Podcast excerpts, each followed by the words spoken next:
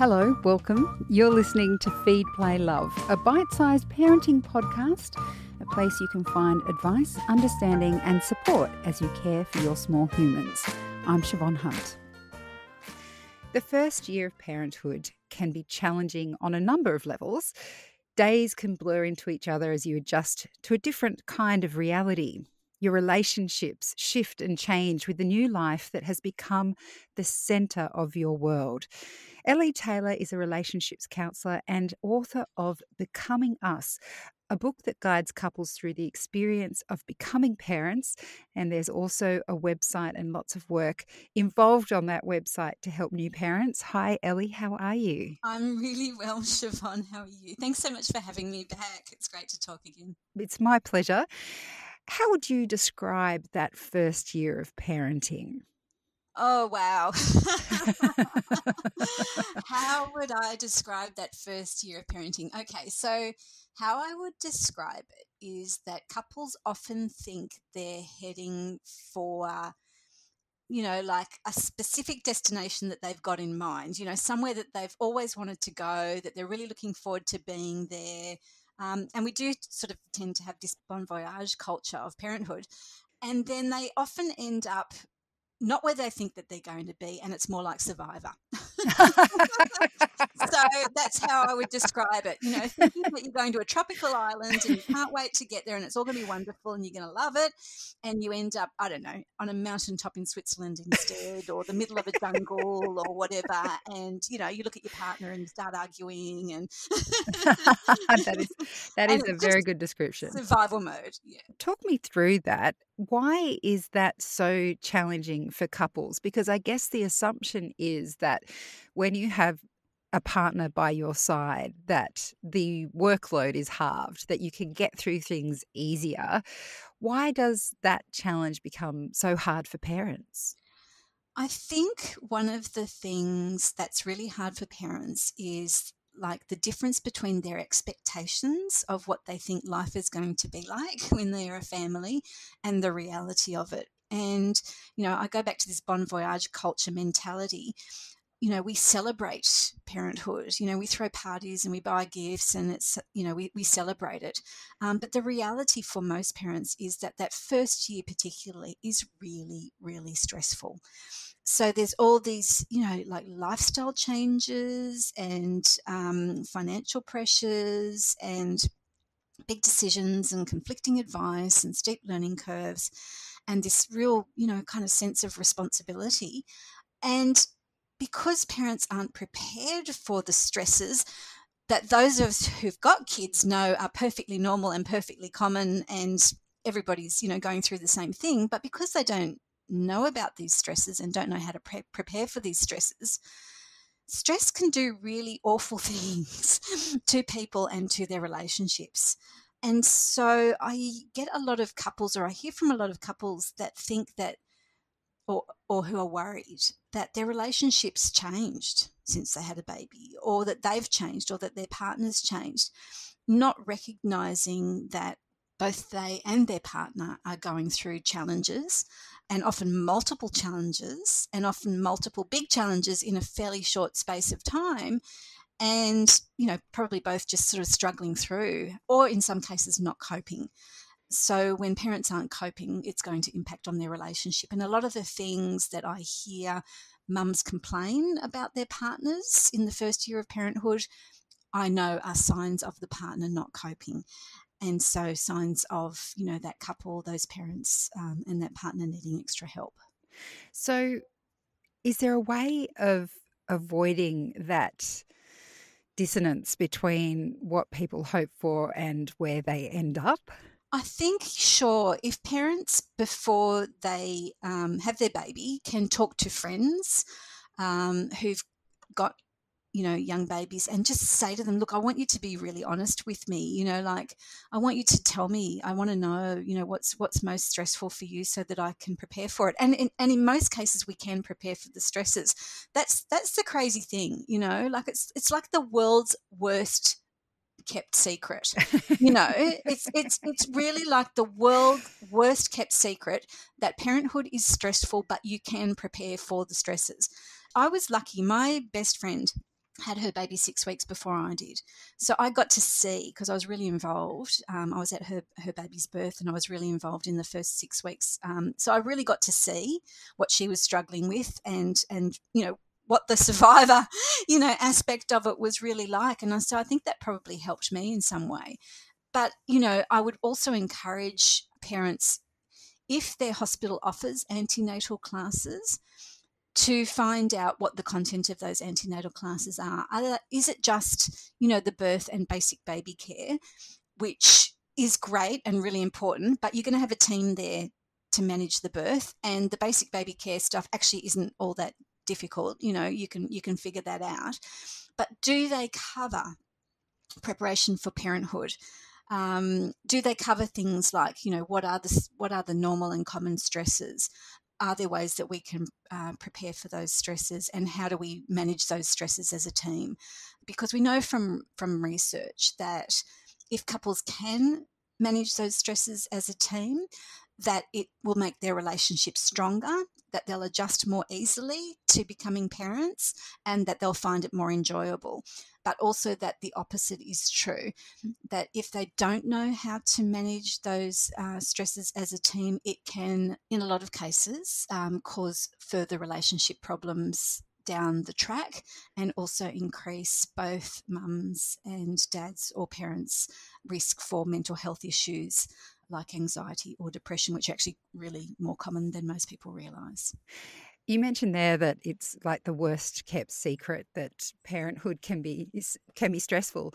I feel like another thing that seems to be obvious but nobody talks about in this particular period is the social expectations on gender. So my husband and I uh, were always very equal in the home, and we are now as well. But when our babies were very small, I think we both, possibly through sleep deprivation or being hit by all the things that come with being a new parent, I think we just slipped into these old fashioned gender stereotypes that not only would I be the one doing the majority of the care for the baby when because they needed me so much, but also that I would somehow know what I was doing because I was a woman. I don't know if you see that in in the relationships that in the couples that come to you, but that kind of burden of um, both that I took on subconsciously and that I think those around me took on subconsciously ended up being a stress for our relationship all the time. all the time. So it's one of the most common things that you know presents in to a counselor for help. So i think it's kind of like a bit of a divide and conquer mentality like this you know like it's so overwhelming that first year those first months those first weeks is so overwhelming and such a challenge that i guess we kind of gravitate to doing what we think we might be able to do best or what we already know. So if say in a traditional relationship you know often dads work harder because mm. they feel that that's how they can contribute most to their family. You know, they feel the burden of being the the provider and the protector, if you like, and so you know they'll they'll work harder. But then that takes away, you know, from the couple relationship and from dad's, um, you know, or partner's involvement with the baby, and also sort of sets up a, a divide in both parents' experience of you know what they have to cope with. So it can leave both partners feeling kind of isolated and alone because let's say you know you got mum at home and she's feeling like she's doing it all and doing it all on her own and not having enough support, but he feels like he's you know got the financial burden and that can be really isolating for him too.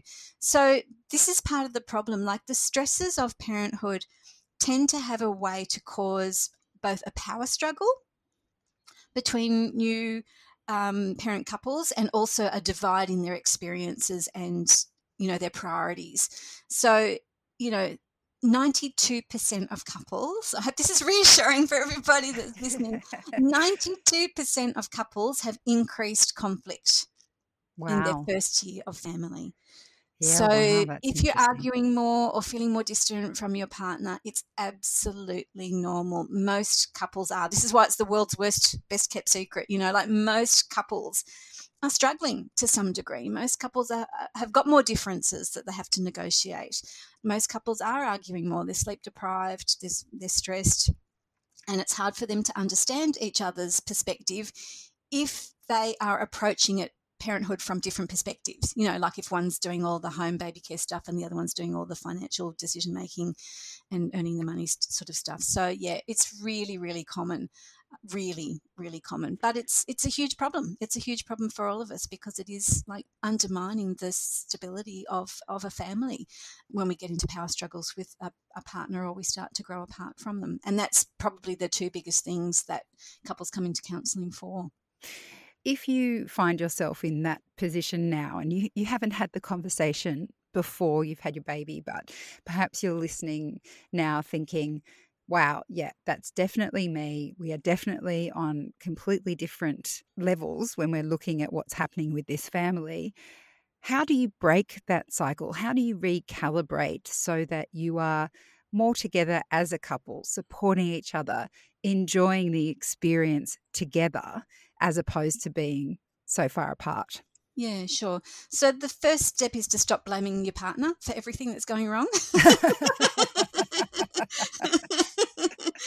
so that's often the first thing that we have to talk about is like, you know, often we blame our partner because we can see that our partner's, you know, acting like an idiot or, you know, or, or being difficult or not being supportive or whatever. It's really easy to focus on the partner as being the problem, not recognizing that they're probably doing their best to cope with their own stresses. And it's and it's really tricky because you know when you think about it like the amount and the degree and how rapid the changes are often it's the mum or the stay-at-home carer that's going through like massive life changes in absolutely every single aspect of her life and can wonder whether she's ever going to get back to being some you know semblance of what her normal was before she had the baby. And it's really hard for us to um, sympathize with our partners. And I, and I know that this was the case for me when I was a new mum too because his life didn't change as much as mine did you know, mm. like his relationships didn't change as much as mine did. His stress relief didn't change as much as mine mine had to. You he know, could leave the house when he wanted to. He could escape. you know, he yes. could just get out. He could escape whenever he wanted to, and he did. Um, not that I have issues about that still, but anyway. I love talking about this stuff. so, you know, but we do. We tend to blame our partners and we tend to focus because focusing on something that we think that we have control over is one way of coping you know? So we focus on them as being the problem. With we can try to control them as a way of coping with everything that actually is more the survivor stuff that we talked about before.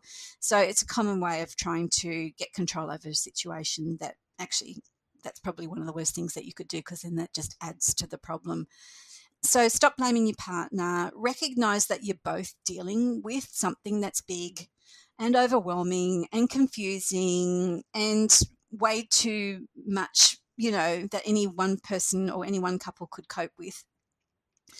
And then start to approach things as a team. And there's lots of ways that couples can can do that. I guess the big issue for me, um, so my background's in emotionally focused counselling. So, different counsellors might have different ways of approaching this. But for me, as an emotionally focused um, uh, counsellor, the biggest thing is staying connected to your partner. Mm. I, I, find that when I'm connected to to my my partner, I can cope with anything. You know, yes. like as long as I feel like he's got my back, like he cares, like I can go to him for comfort, I can cope with anything. But it's when I feel like he's not there for me, he's preoccupied with his own stuff, or he doesn't care for whatever reason, that I come undone. That is my coping mechanism. My main coping mechanism is to feel connected to my partner. So when I was working with couples, it would be about re-establishing the connection between them. Everybody talks about communication, but for me, connection doesn't have to be verbal. It doesn't have to be about talking. It just is a knowing that my partner cares and has my back. And it might just be taking a couple of extra moments to hug for a little bit longer or making eye contact or just checking in with my partner. How are you doing? Sending a text message. How's your day? You know, these tiny little things that can be so easy to overlook, but also so easy to do is really the beginning of finding your way back to your partner. And once you find your way back to your partner, so I think visually, instead of turning away from them and moving away from them, it's turning towards them and moving closer to them. And, you know, that's a whole pathway that I describe in Becoming Us. So it's about moving closer to each other and approaching everything the joys, the frustrations, the challenges as a team and supporting each other through that. And the great thing, the flip side of what we've spoken about, is that when you can do that, you're on a different path, you're on a shared path and you can really take your relationship to a whole new level.